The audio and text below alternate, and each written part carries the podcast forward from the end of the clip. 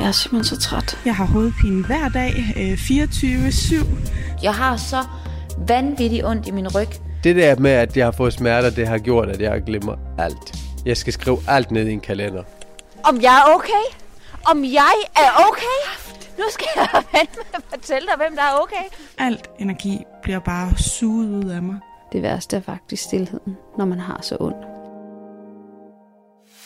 To ud af tre voksne danskere har en eller anden form for kronisk sygdom. Nogle af dem lever i et konstant helvede af smerter og udmattelse. I Radio 4-serien Kronikerne følger vi hverdagen for nogle kronisk syge danskere, som sætter alt viljestyrke ind på at få et godt liv.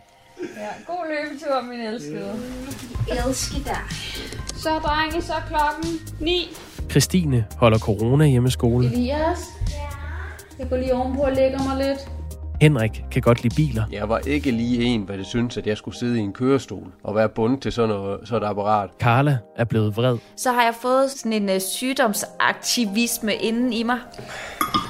Steffen vil bare så gerne kunne holde maden i sig. Til sidst så, så kan man ikke mere, så, så må man bare ud og kaste op. Og Emilie håber på et flexjob. Jeg drømmer om at kunne passe ind et sted, hvor mine smerter og jeg stadigvæk kunne være mor og hustru og veninde. Du lytter til Kronikerne på Radio 4.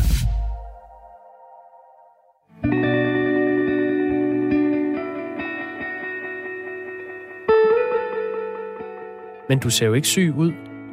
Sådan hedder Christine Davids profil på sociale medier. Det er også titlen på hendes blog og de foredrag, hun holder om sin sygdom, når altså ikke øh, corona har lukket biksen ned. Christine bor i hus med have i Storkøbenhavn sammen med sin mand og tre børn på 8, 12 og 15 år. Og nej, hun ser ikke syg ud i virkeligheden. Men for 12 år siden startede en lavine af uheld for nu 41-årige Christine. I dag er hun visiteret til tre timers flexjob om ugen, og hun har smerter døgnet rundt. Bare de daglige morgenrutiner tærer på kræfterne, og om lidt er der corona hjemmeskole. Mandag den 11. januar 2021. Christine David. Drenge, jeg går lige i bad, indtil at timen starter om 35 minutter. Jeg har desværre en del diagnoser, som øh, jeg lever med.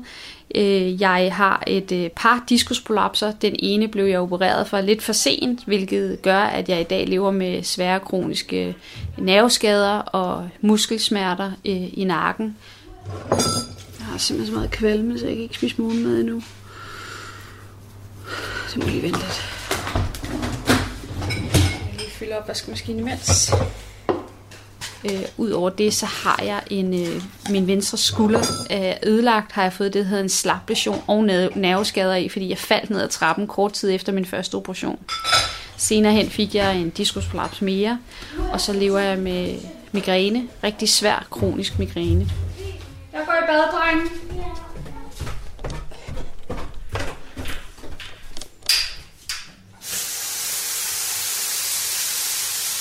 Der er selvfølgelig perioder, der er bedre end andre i forhold til smerter. Men jeg har ikke en dag, hvor jeg er smertefri. Jeg forsøger ikke at fokusere så meget på det, fordi jeg skal have en hverdag til at fungere.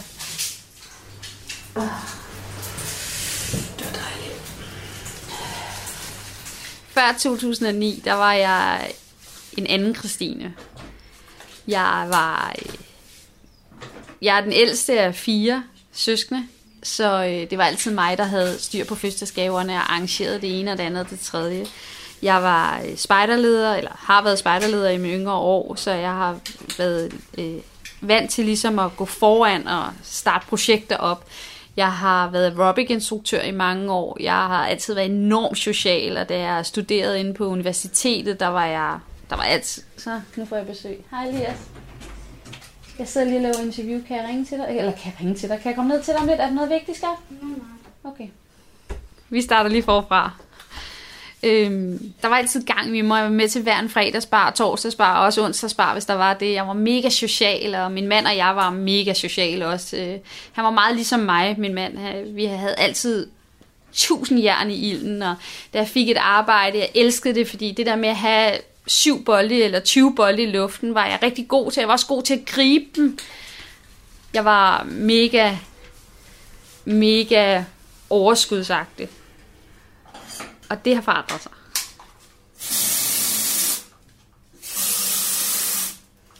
Skulle man lægge med kronik og krudt? Nej, det rummer jeg simpelthen ikke i dag. Men det kan få et skvæt parfume.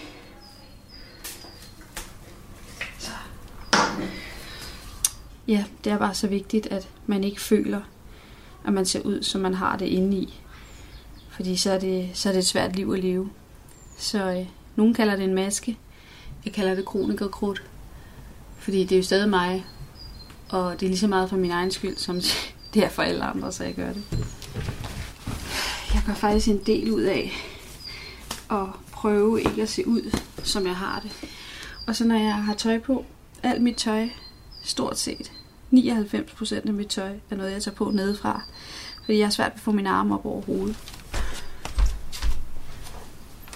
Sådan noget helt simpelt som en BH. Jeg har altid taget min BH på, altså lukket min BH om på ryggen. Men det kan jeg ikke længere, fordi at jeg kan ikke få armene derom og lukke den. Så jeg har måttet skabe mig en ny vane, hvor at jeg lukker min BH foran. Det lyder helt åndssvagt, men øh, det er faktisk svært at vende sig til, når man i så mange år har gjort det andet. Normalt havde børnene jo været i skole nu, og så havde jeg kunnet lægge mig. Fordi bare sådan noget som at tage et bad og tage tøj på, og det, det kræver kræfter. Det er faktisk... Det, jeg kan godt forstå, at det lyder mærkeligt i folks ører, hvis man ikke lever med kroniske smerter eller kronisk sygdom. Men det kræver faktisk en masse ressourcer. Så øh, nu er jeg flad. Men øh, jeg kan se, at jeg har 20 minutter, inden jeg har sagt, at børnene skal, de små skal læse selv. Så øh, det vil jeg faktisk udnytte mig af lige at smide mig her. Jeg kan stadigvæk ikke spise, når jeg har simpelthen så meget kvalme. Så jeg kan ikke få noget ned, noget morgenmad ned lige nu. Så nu vil jeg lægge mig 20 minutter indtil de skal læse.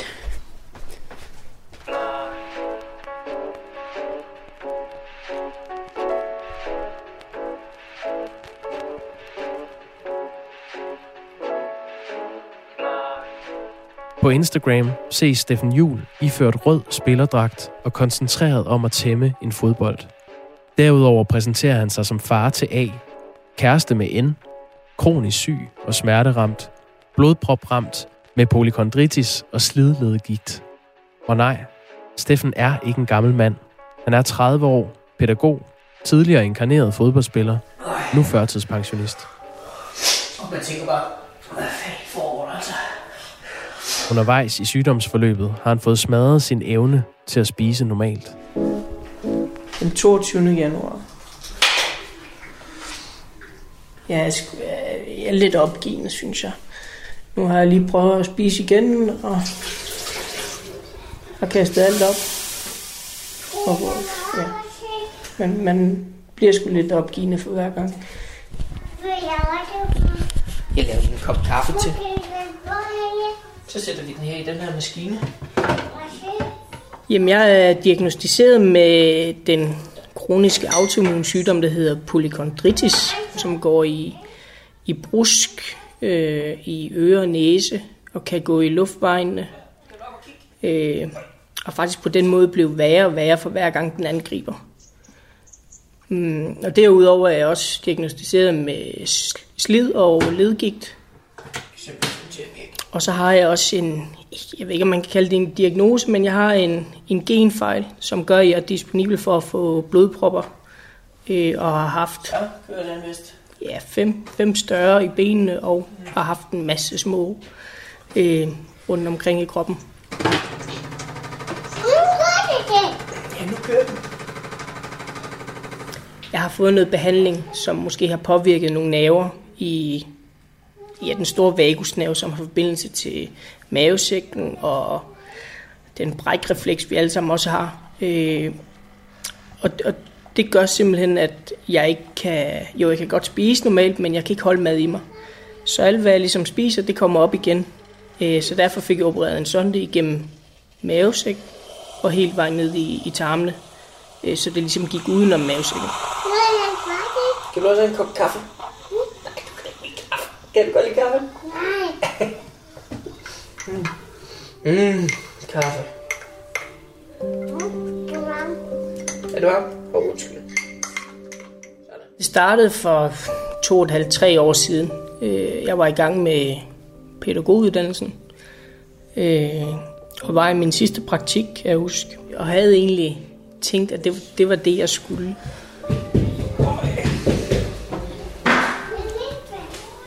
Hun taget min plads, mens far lige drikker kaffe?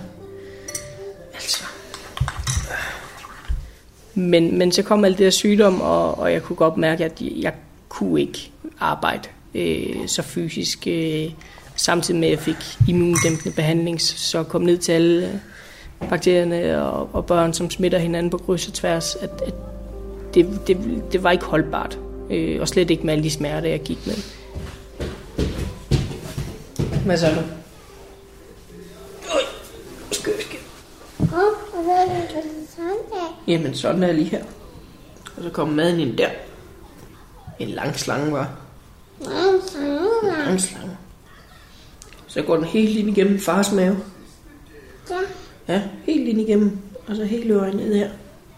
Og ligger den hernede. Mm, se. Ja.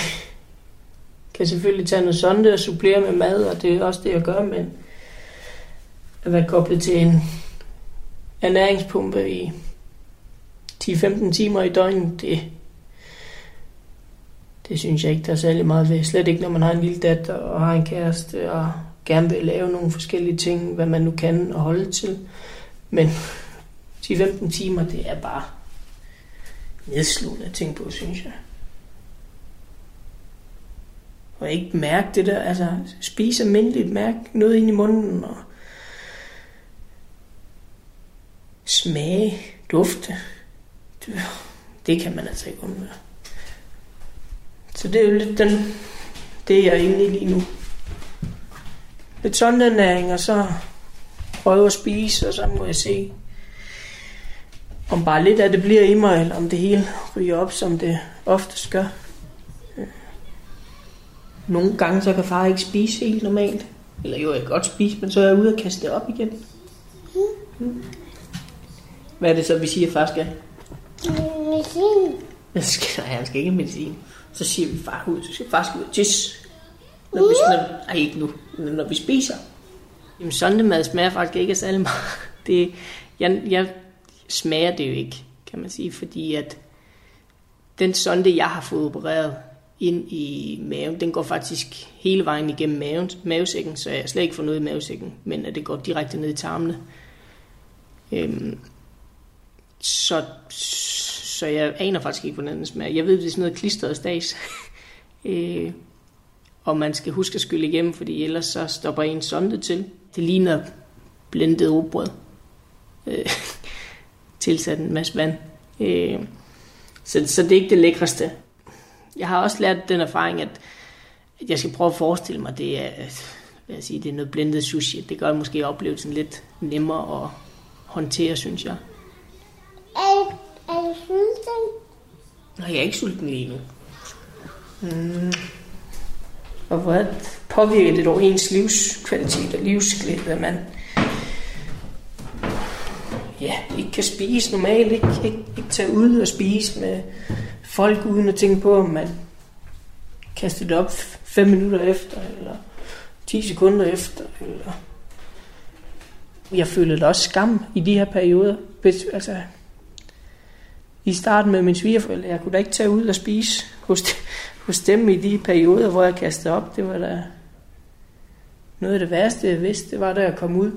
Øh, så folk skulle opleve den der sårbarhed ved, at man kaster op, og ens sygdom lige pludselig bliver synlig, og skammen over at skulle rejse sig fra bordet og gå ud og kaste op et offentligt sted, eller hos ens venner og bekendte. Den, det er jo det, der fylder.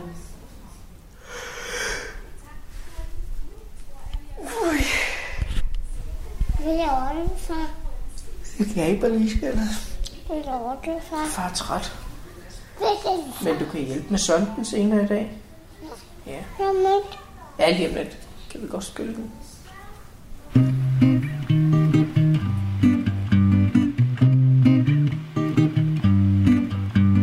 På de sociale medier præsenterer 35-årige Carla Pilgaard sig med livskraftige hashtags som kronisk sej og fuck gigt. Smilet er stort, blikket insisterende. Hvad man ikke umiddelbart kan se er, at Carla er kronisk syg og lever i et dagligt helvede af smerter og udmattelse. Hun er også ekstra modtagelig for covid-19-smitte, så hun håber på at være en af dem, der får lov til at blive vaccineret tidligt. Hvis jeg får corona, så vil jeg skulle stoppe med min medicin. Og når ikke jeg får medicin, så går min sygdom jo ligesom i gang. Carla bor i en landsby uden for Vejle sammen med sin kæreste Jakob og sønnen Hans på syv år. Og i dag er hun vred. Jeg har lidt creme i hovedet. Så nogenlunde levende ud. Det er øh, lørdag. Måske den 8. januar. Det tænker jeg omkring middagstid. Der er i dag kommet sådan noget øh, vaccineudmelding. Øh, sådan en oversigt, hvor man kan se, hvornår hvilke personer kan forvente at blive vaccineret. Øh, og på grund af min medicin er jeg jo i risikogruppe, fordi det er immundæmpende. Men der står på den her oversigt, at dem, der er under 65 og er i risikogruppe, det vil sige sådan en som mig, det er først øh, omkring april. Og det er jeg sgu ret frustreret over. Jeg, øh, jeg er ked af det.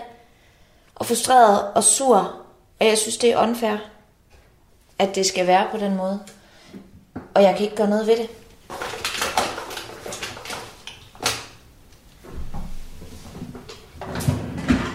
Og jeg ved, at hvis jeg får corona, så en ting er det lange, svære forløb.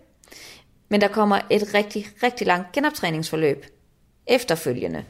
Og det er egentlig noget af det, jeg er mest nervøs for. Det er, hvor lang tid det ville skulle tage mig at komme på det her niveau igen. For at være på det her niveau, det har altså taget fire år at komme hertil. Øhm, så derfor så kunne jeg frygte, at det var en virkelig lang periode, der ligesom lå forud med genoptræning. Øh, det er også sådan, hvis jeg får corona, så vil jeg skulle stoppe med min medicin. Og når ikke jeg får medicin, så går min sygdom jo ligesom i gang.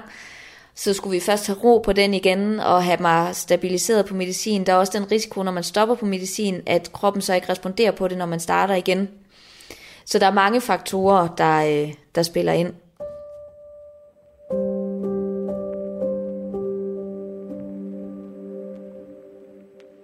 Jeg fik mavepine, da jeg var 11 år gammel, uden at de kunne finde ud af, hvad det var. Og øh, da jeg så blev omkring 14 og fik menstruation, så fik jeg underlivssmerter og tænkte, det var det, der var galt. Så blev jeg diagnostiseret og opereret for endometriose, som er en underlivssygdom, øh, og, og troede, at alt ville være godt, men jeg blev ved med at have mavepine, som jeg havde haft helt tilbage fra 11 års alderen. Og da jeg så var i starten af 20'erne, der blev jeg udredt og diagnostiseret med øh, colitis ulcerosa, som er kronisk tyktarmbetændelse. Jeg har øh, hele min endetarm og 60 cm af min tyktarm, der er, er i betændelse.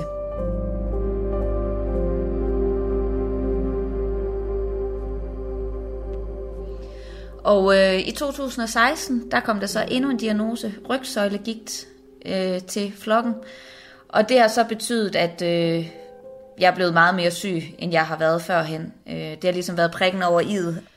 Altså min, min gik den udspringer i øh, den nederste af rygsøjlen og i mit bækken. Så jeg har altid ondt i min lænd og i mit bækken og i mine hofter. Øh, det kan være så vanvittigt, at jeg er nødt til at gå med krykker, og jeg har også fået handicapparkering, øh, fordi det er så slemt i perioder. Og i andre perioder kan jeg gå 10.000 skridt uden at tænke over det nærmere. Nogle morgener så vågner jeg og kan mærke, at det er en lortedag. Øh, for eksempel skal bruge 30 minutter på at komme ud af sengen. Andre dage kan det være en rigtig, rigtig god formiddag, og så op ad dagen, så begynder det ligesom at gå ned ad bakke med kroppen. Jeg får mere ondt, eller der er en skulder, der lige pludselig ikke vil fungere, eller min hofter begynder at brænde, eller noget af den stil. Men det er typisk det, der sker hver morgen, at min krop den er simpelthen så stiv, at det gør ondt at bevæge den, så jeg er nødt til at tage sådan nogle små ryg, for at komme lige så stille i gang. Og, og så kan det tage tid at komme, komme ud af sengen.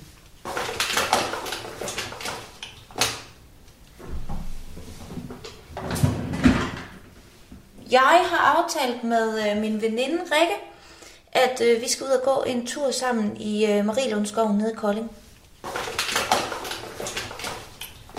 Rikke, hun er i samme klub som mig. Altså øh, Klub Risiko under 65. Det var hende, der gjorde mig opmærksom på det i formiddags, og øh, jeg glæder mig faktisk meget til at snakke med hende om det, og høre, hvad hendes tanker ligesom er omkring det hele.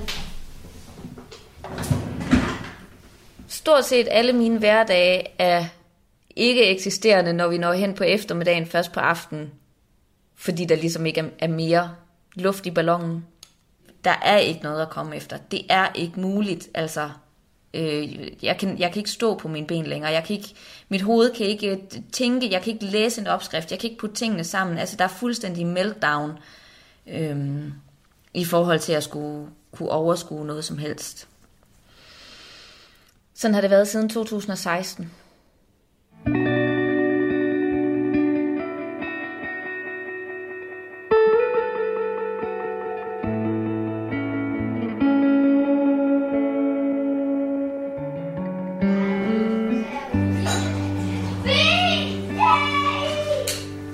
Så drenge, så er klokken 9. Vi er søde og finde jeres læsebøger frem. Det er en helt almindelig morgen i januar 2021. Efter at have været i bad og taget tøj på, har Christine lige nået at hvile sin smerteplagede krop et kvarters tid. Nu skal hun hjælpe børnene i gang med corona-hjemmeskolen hjemmeskolen. Hvem starter med at læse? Det kan jeg godt gøre. Ja, så skal det have. Så du tager den på. Elias, hvor er din kaptajn underhylder bøger? Eller bog? Ikke mig. Først. Rundt. Elias, Jeg ved ikke. kom så i to. Jeg har taget en million. Nå, hvad, hvad har du fået for lektier? Jeg skal lave 100 racer. Så du skal skrive en liste over, hvilke hunderacer du kender. Nå, hvad for nogle kender du?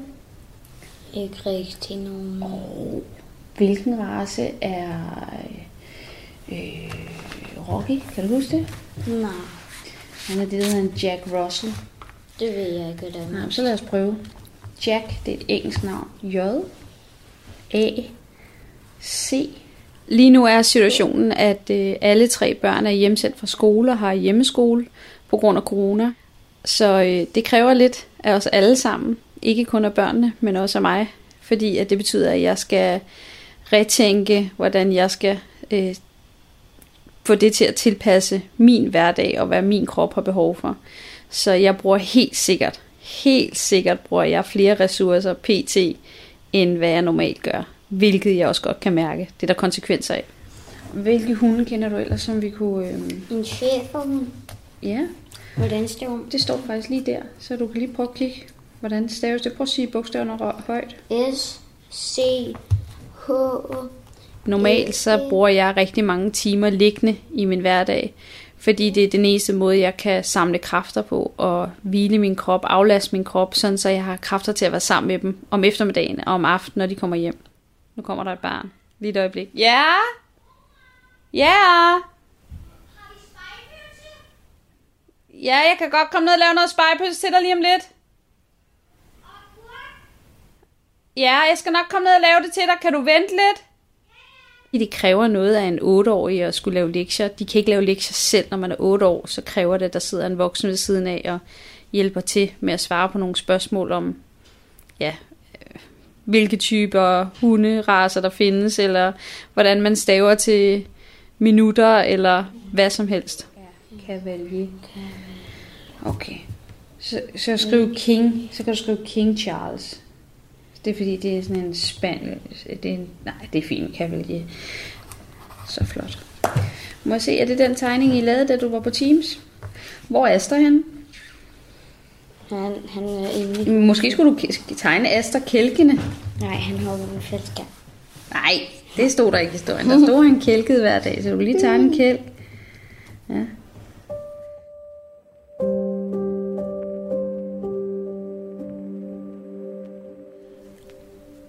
I 2009, der øh, var jeg ude på min terrasse og øh, stod og spiste en is med min søn en tidlig formiddag, og øh, opdagede, at der var en, øh, en brumbasse. Og øh, til sidst, da den blev ved, så tog jeg ligesom sådan en klip-klap og øh, klakkede den. Og så da jeg gjorde det på terrassen, så kom der sådan en, en hård der brumbasser op og var omkring os. Så jeg skubbede min søn ind i huset og stod sådan og viftede dem væk. Og så løb jeg. Og så vender jeg mig sådan om for at sikre mig, at min søn er inde i huset. Og så vender jeg mig sådan om for at kigge efter ham. Og i det, jeg vender mig om, så glider jeg på terrassen. Og i det, jeg glider, så hører jeg sådan et højt knæk i min nakke og falder. Og øh, jeg er faktisk slet ikke i tvivl om, at der er et eller andet helt galt.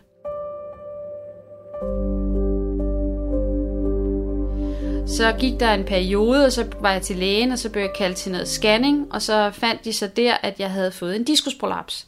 Øh, og konstaterede også med det samme rheumatologen der, at jeg havde en meget alvorlig piskesmæld efter faldet.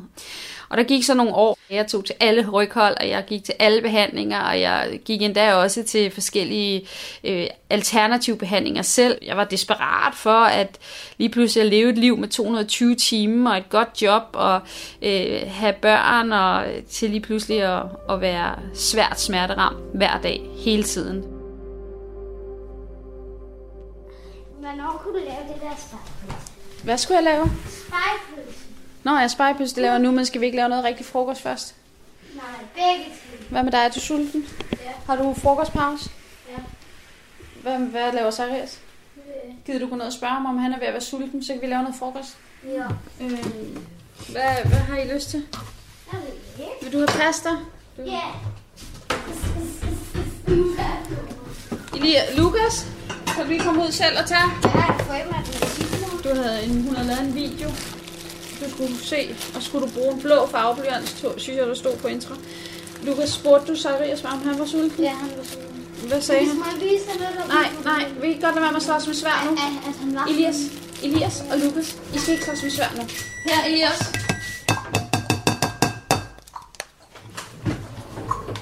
Tag lige en gaffel og noget ketchup, Elias.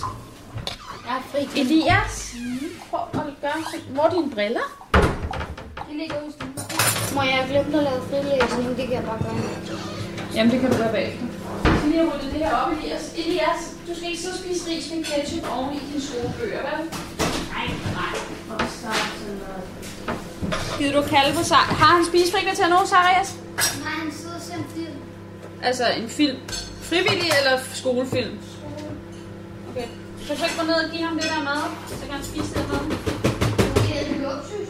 Så kan jeg pakke de der telefoner væk, og så sidde og snakke, i stedet for at sidde på en skærm, når I sidder på skærmen hele dagen. Elias, pak lige den der telefon væk, mens du sidder og spiser. Du behøver ikke sidde og kigge på en skærm, mens du spiser.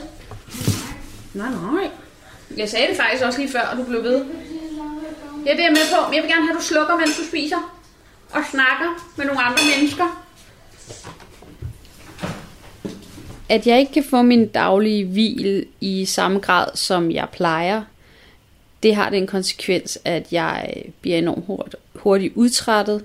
Jeg kan blive øh, enormt frustreret, og det er nok mest min mand, der mærker det i virkeligheden, når han ringer hjem og siger, hvordan går det? Ja, hvordan tror du, det går? -agtigt. Altså, man kan godt komme til at snappe øh, en smule, og det er ikke ondsindet, og det er ikke fordi, at jeg ikke elsker ham, eller fordi jeg ikke vil ham, fordi jeg ved jo godt, at han ringer hjem og spørger, hvordan det går af allerbedste vilje, men så påvirker det mig på den måde, at jeg en gang imellem kommer til at skælde lidt for hurtigt ud over, børnene ikke selv kan finde deres hue, hvor jeg sådan, "Nej, nu må I simpelthen stoppe, altså det er jo ikke, jeg er jo ikke tjener, eller altså du ved, og jeg får også sagt bagefter, at prøv at høre, det var slet ikke min mening at sige det sådan, det var dumt, undskyld. Øh.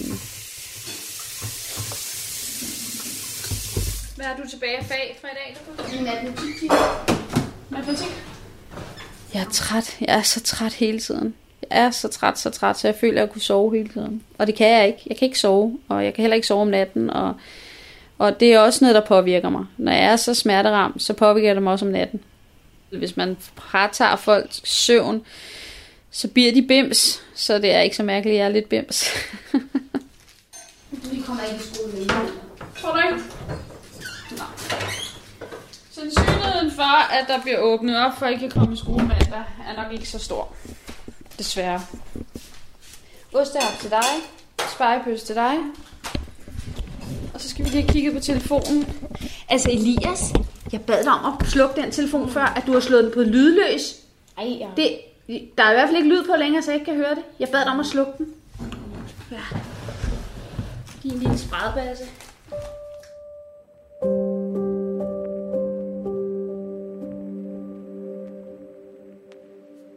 I 2015 der øh, blev jeg indlagt igen på grund af svære smerter, og øh, der sagde hospitalet, ja, men det er en diskusprolaps.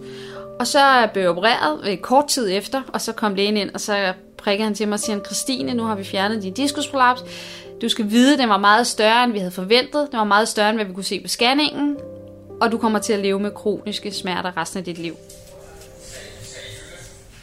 Elias? Ja? Jeg går lige ovenpå og lægger mig lidt. Hvis der er noget, så kommer du bare op, ikke?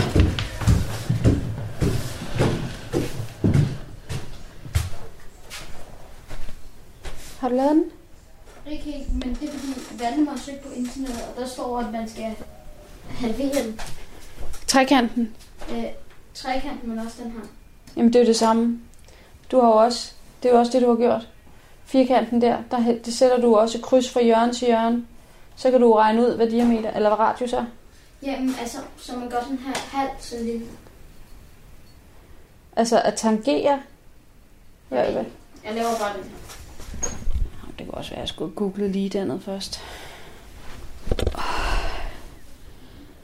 Jeg er simpelthen så træt. Jeg kan ikke sammensætte to tanker lige nu. Jeg er helt udmattet, og jeg har ondt i hovedet. Og jeg er sulten, men jeg er kvalme, så jeg kan ikke spise noget. Ej.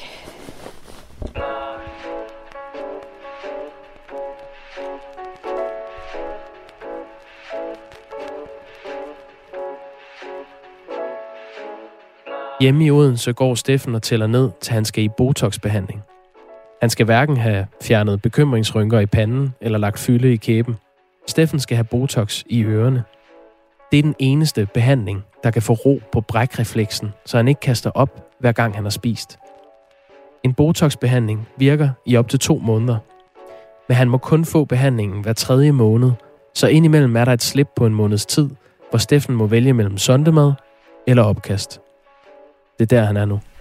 Fredag den 22. januar. Jeg tænker, det vil, at jeg vil prøve at spise lidt igen. Mm, selvom jeg desværre, desværre nok kender udfaldet. Og ved, at det nok kommer retur ret hurtigt. Mm, men øh, ja, yeah, jeg ved også bare, at det at spise og smage og duft til mad, det, øh, det giver simpelthen en så meget livskvalitet. Så derfor ser jeg virkelig frem til, at jeg skal have Botox i, i næste uge, og virkelig håbe på, at det hjælper. Så jeg kan spise lidt normalt igen.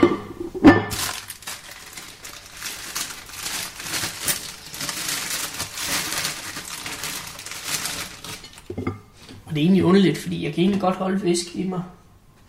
Øh, men alt mad og alt med sådan en konsistens, det, det kommer op igen. Og det er skide frustrerende. Jeg havde nogle livretter, specielt før jeg var indlagt, og før jeg havde alle de her problematikker, og ja, frisk pasta og friske tomater og pesto og sådan noget. Med kylling måske. Øh, det er jo bare sådan en, ja, en smagseksplosion af, af frisk, øh, ja, friskhed. Der er også et farvespil i det. Men ja, i dag bliver det en, en rugbrødsmad. Og det er faktisk noget af det, der ikke er særlig sjovt at kaste op. Fordi det er sådan lidt, lidt tørt. Men ja. Det var det lige blevet til i dag. Jeg kan også godt mærke nu, når jeg går og tilbereder maden. Og det er egentlig, egentlig sådan, hver gang jeg tilbereder mad, at så, så tænker jeg, hvornår det kommer op igen, og kan jeg gøre noget anderledes i forhold til, at det ikke skal komme op. Men ja, mest af alt tror jeg egentlig bare, det er den der frustration over at vide, at ligegyldigt hvad man tager at spise, så kommer det op igen. Alligevel bliver jeg ved med at prøve og håber på, at, at det på et tidspunkt vender, så er, ja, så, så Botox ikke er nødvendigt på et tidspunkt, men, men som det ser ud lige nu, så er det desværre nødvendigt. Øh, men det, det, jeg vil sige, det er også det værd, selvom det gør pisse ondt at få få sprøjtet Botox ind i begge ører. Øh, men jeg håber, der er noget af det måske bliver. Jeg, jeg spiser alt, og så må vi se.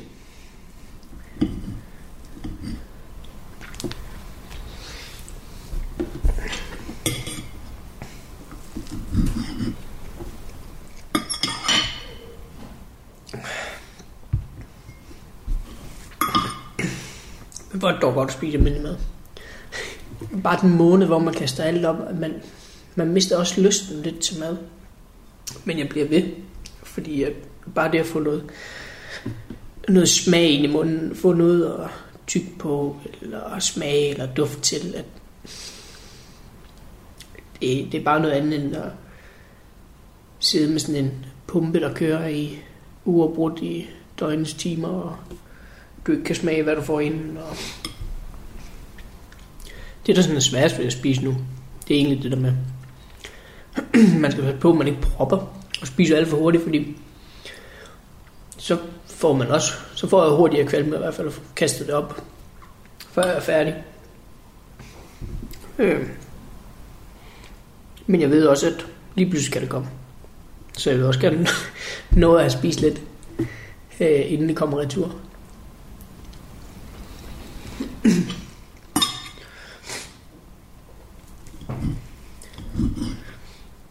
Kan også godt mærke, nu når jeg er ved at være færdig egentlig, eller tæt på, at min er jeg oppe i hovedet sådan allerede mentalt prøver at forberede mig på, hvordan, hvordan bliver det at kaste op? Er det, er det bare noget, der kommer flyvende, eller er det sådan noget, der, ja, hvad kan man sige, det hakker for at komme op, eller er det svært at komme op med det, og, men, jeg, men jeg ved bare, at det kommer op. Jeg, jeg, det er ikke noget, jeg selv kan styre.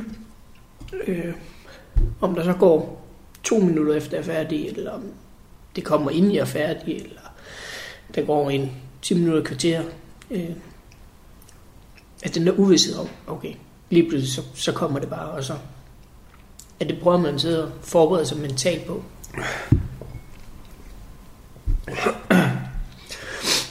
Så sidder jeg også og kæmper for at holde det inde, bare for at få så meget ned som overhovedet muligt. Øh, bare for at håbe på, at kroppen måske optager et eller andet af det, jeg spiser. Øh,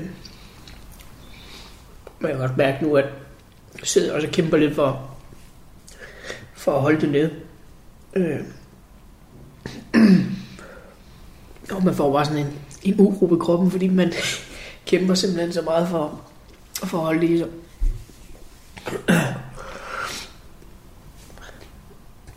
Til sidst så, så kan man ikke mere, så, så må man bare ud og kaste op.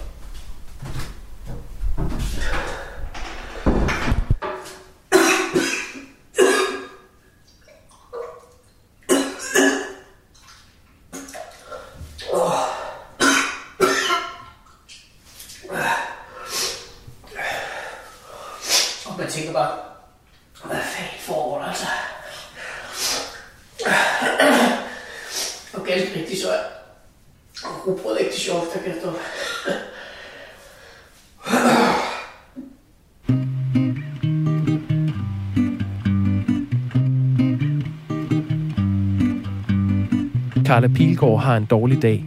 Og det er ikke bare fordi rygsøjlegigten plager hende. Det er rækkefølgen i, hvornår forskellige befolkningsgrupper skal vaccineres, som gør, at hun nærmest skummer, som hun sidder her i sin bil og prøver at koncentrere sig om en lydbog.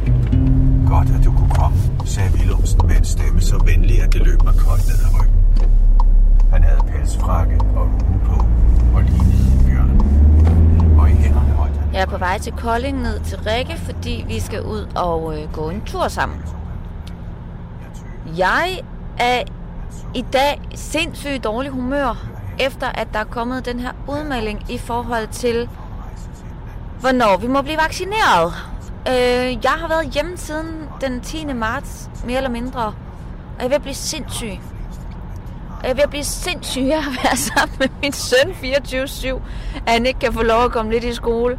Jeg vil blive sindssyg af, at jeg ikke bare lige kan se op til min veninde og se hendes nyfødte baby. At jeg ikke bare lige kan sende min søn på weekend ved mormor og bedstefar. At jeg ikke bare lige kan. Jeg bruger mine veninder enormt meget til at snakke om de her frustrationer, og især fordi, at sådan en som Rikke selv er kronisk syg, og hun ved 100% hvor jeg kommer fra. Så der er mange mellemregninger, jeg er fri for at, at forklare til hende, for hun ved godt, hvad, hvad det er, jeg ligesom snakker om. Hey. Hej. Jeg trængte til at snakke med dig. Ja. Hvad sker der? Altså i dag, det var sådan en herover til, at jeg stod øh, i går aftes, nej faktisk i går eftermiddag, så fik jeg et glas vin sammen med naboen. Jeg har fire. Fire børn. Det skal jeg aldrig have. Jeg tror ikke, de har lånt nogen. Nej. Fedt. Da jeg stod op i morges, så startede jeg med at læse en der besked fra dig, at vi først skal vaccineres Ja. i 2023. Føles det som om. og så var alt bare galt. Ja, undskyld, jeg stod tidligt op og sendte den til dig. Jamen, det gør ikke noget. Jeg havde opdaget det alligevel. Ja. Jeg var bare sådan, mm, jeg gider ikke mere. Nej. Ingenting mere. Ja. Ja, ja. Jeg synes, uvidstheden om, hvornår man kan få en vaccine, er ubehagelig. Og så synes jeg, at jeg har... Det ved jeg ikke, om jeg synes, men jeg, jeg har svært ved at forstå prioriteringen i, hvem der skal have vaccinerne. Øhm, jeg ved godt, at der ikke er større risiko for, at jeg bliver smittet. Det er kun, hvis jeg altså får sygdommen, at jeg er i øget risiko. Jeg har svært ved at forstå, hvorfor at det ligesom skal gå efter alder, at det er de ældste, der skal vaccineres først, helt ned til 65, øhm, før at der ligesom er andre, der begynder at få noget vaccine. Dengang, da jeg ringede til dig og råbte af dig og dine børn, at jeg ikke kunne mærke, der var jeg sikker på, at min mand var udenfor. Det var han ikke. Han var på toilettet, så da vi havde lagt på, så kom han ud og siger, er du okay? Om jeg er okay? Om jeg er okay? Nu skal jeg fandme fortælle dig, hvem der er okay. Og undskyld, at jeg rom så højt. Og du var bare, fuck, og det er kraftedeme, og jeg vil se. Ja. Ja, Det er meget fint her. ja det er der. 10. marts 2020 gik jeg i selvisolation. Stoppede med at gå ud og handle, og stoppede med at se mennesker. Øhm, og så har jeg mere eller mindre været hjemme lige siden. Jeg, efter en måned begyndte jeg at hente pakker i brusen. Øh, jeg bor som sagt på landet, og øh, kunne så ringe ned til brusen og sige, der er kommet en pakke til mig, vil I være søde at stille den ud? Og så satte de den ud på sådan en bagrampe, og så kunne jeg køre i min bil ned med handsker, tage pakken, sætte ind i min bil og køre hjem, og så finde sprit og sprit pakken af, inden at jeg, jeg åbnede den. Det var i foråret. Øh, jeg tror, vi alle sammen var meget mere bange i foråret, end vi er nu. Også fordi vi ikke havde nogen idé om, hvad det egentlig var. I dag er jeg noget mere stille og rolig. Jeg kan sagtens køre ned i brusen, vores lokale brus, og hente nogle små ting i ydertiderne, hvor jeg ved, at der ikke er særlig mange mennesker. Det har jeg ikke noget problem i. Du bare løb. På den anden side set. jeg mødes også med øh, mine naboer.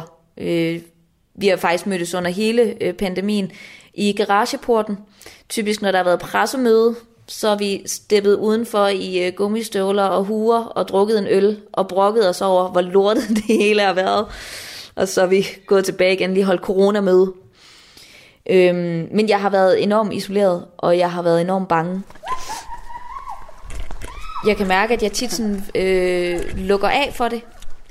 Øh, når de snakker om øh, restriktioner og fremtidsudsigter, sådan, jeg, jeg, har, jeg er simpelthen så svært ved at forholde mig til det.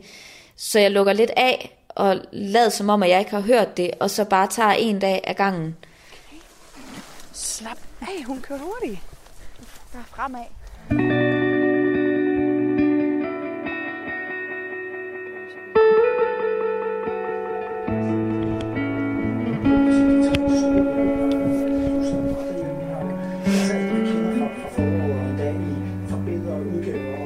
så var det tid, man skulle vente helt til kunne begynde at. Christine David fra Storkøbenhavn har kroniske smerter døgnet rundt. Samtidig kæmper hun med at have kræfter nok til at holde corona hjemmeskole for sine tre børn. Der føler jeg mig utilstrækkelig, og jeg føler mig som en dårlig mor eller som en dårlig kone. At jeg ikke slår til, det er der, det psykisk påvirker mig mest, at coronaskolen foregår herhjemme, og det er mig, der er på på den måde. Lige nu er skolerne lukket frem til den 18. januar, og Christine håber, at skolerne rent faktisk åbner den 18., så børnene kan komme afsted, og hun kan få ro til at samle kræfter til resten af dagen. Onsdag den 13. januar 2021, Christine David. Om lidt er der pressemøde. Og jeg er lidt bange for, at de har ret, det de har teaset om i nyhederne, om at de forlænger nedlukningen til 7. februar. Og nu går døren op inde i Ejkens Pakhus. Vi er klar til at høre, hvad de har at sige på pressemødet. Værsgo.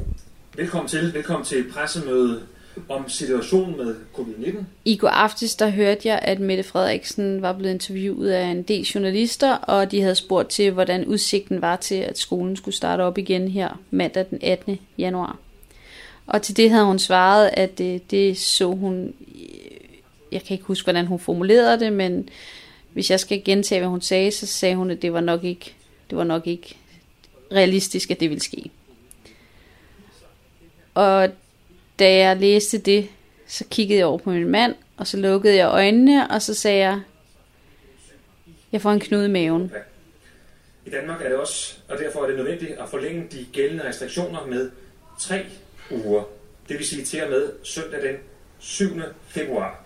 Og det er indsatsgruppen, der under vores ja. sundhedsmyndigheders vurdering, og det er den vurdering, regeringen har. Og øh, min mand sagde, vi klarer det sammen. Og det gør vi også, min mand og jeg. Et mega godt team, og jeg elsker ham og Gud er ham, og vi har et rigtig godt forhold til vores tre børn, og vi snakker rigtig meget herhjemme. Men jeg må indrømme, jeg savner at kunne være mere med på lige vilkår med min familie. Fordi det er også begrænset, hvor længe jeg kan rende rundt og føle mig utilstrækkelig og stadigvæk smile. Jeg skal genfinde balancen i livet med kroniske smerter, og lige nu føler jeg ikke, at jeg har balancen.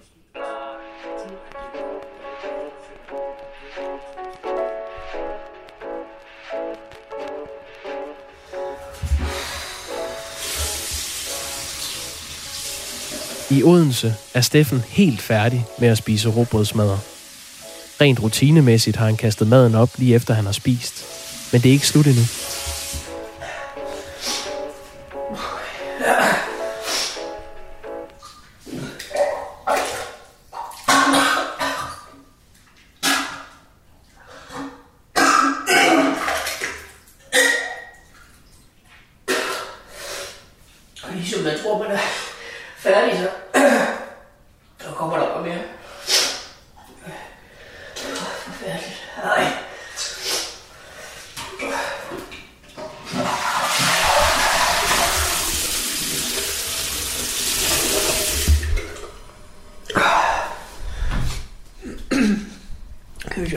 Tænder for at få den her smag væk.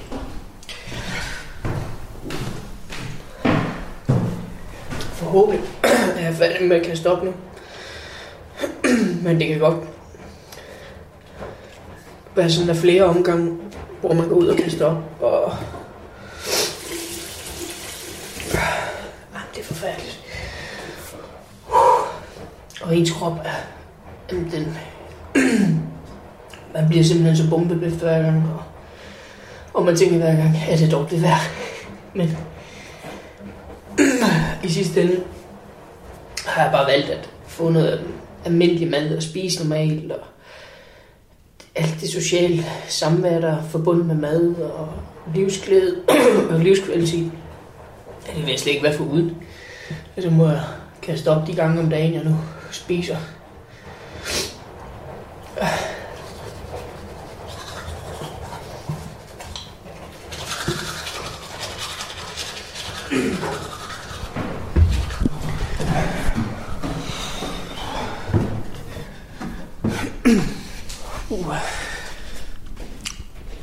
Og efter sådan en omgang, så, om, så skal man altså bare lige sidde og finde sig selv igen, og ens muskler i hele kroppen er fuldstændig brugt, og man blusser op i hovedet, og har sådan en konstant ja, fornemmelse af, at man skal kaste mere op. Man er, føler sig bare magtesløs, fordi man hverken kan gøre fra eller til yeah.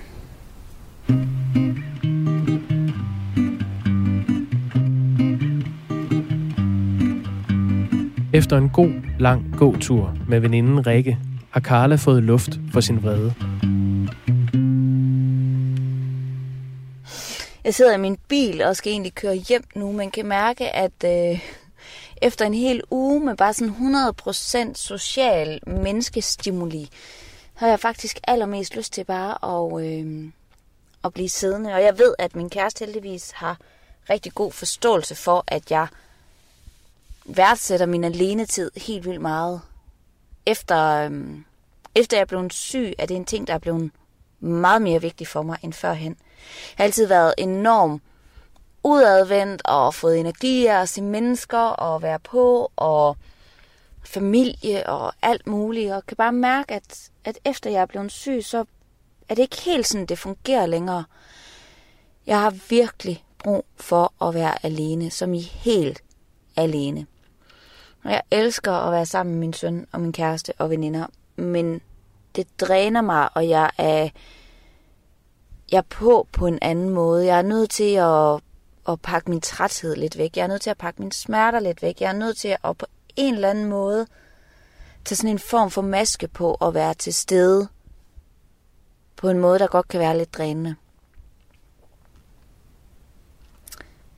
Ja, og det får mig så frem til, at jeg stadig sidder i min bil og, øh, og tænker, at jeg vil sætte min lydbog på.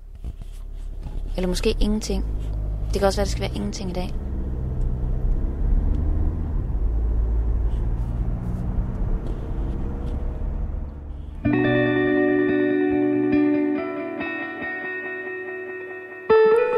11. januar.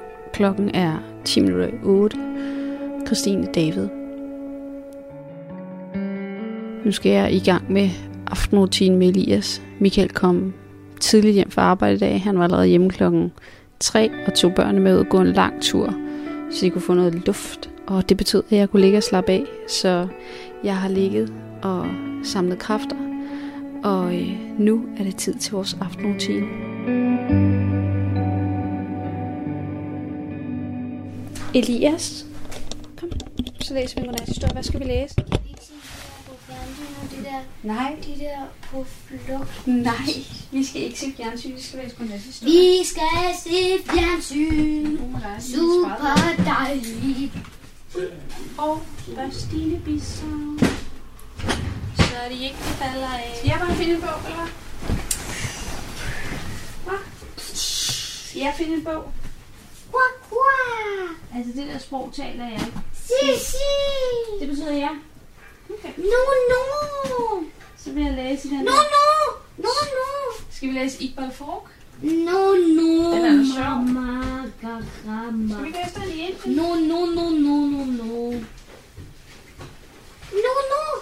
Hvad skal vi så læse? No, no. I did that one.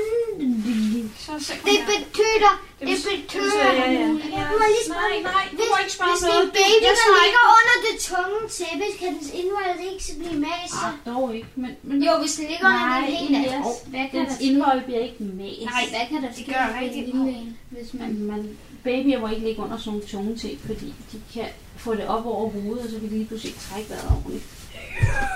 Elias, Wow. vil du nu være sød og gøre, som jeg beder dig om? Sidste chance. Afsted. Nu.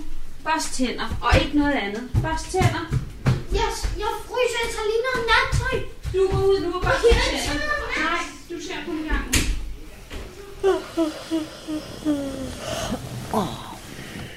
Okay, er du klar? Den uudvalgte. Min bror superhelt. Det skulle jeg også have været, men jeg skulle tisse. Kan du sove godt? Mm. Jeg elsker dig. Mm. Bullerbasse.